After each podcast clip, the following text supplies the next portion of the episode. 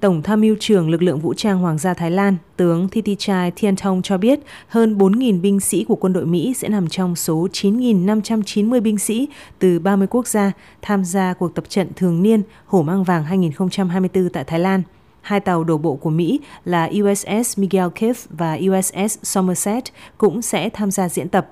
Tàu USS Miguel Keith thuộc lớp Lewis B. Puller của Hải quân Mỹ, trong khi tàu USS Somerset là siêu tàu vận tải đổ bộ thuộc lớp San Antonio. Theo ông Curtis A. Leftler, trưởng nhóm cố vấn quân sự chung của Mỹ tại Thái Lan, phía Mỹ năm nay sẽ tập trung nhiều hơn vào hoạt động tập trận đổ bộ.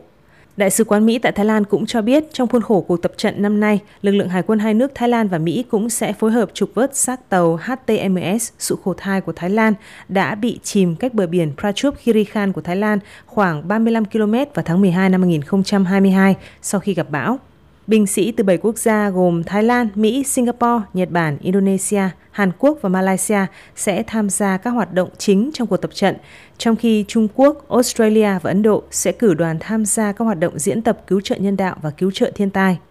10 quốc gia khác bao gồm Bangladesh, Canada, Pháp, Mông Cổ, Nepal, New Zealand, Philippines, Fiji, Anh và Brunei sẽ tham dự cuộc tập trận nhóm có tên gọi Tăng cường lập kế hoạch đa quốc gia. Trong khi đó, 10 quốc gia còn lại là Campuchia, Lào, Brazil, Pakistan, Việt Nam, Đức, Thụy Điển, Hy Lạp, Kuwait và Sri Lanka sẽ tham gia hoạt động diễn tập nhóm khác có tên gọi Đội Liên lạc Quan sát viên Tổng hợp.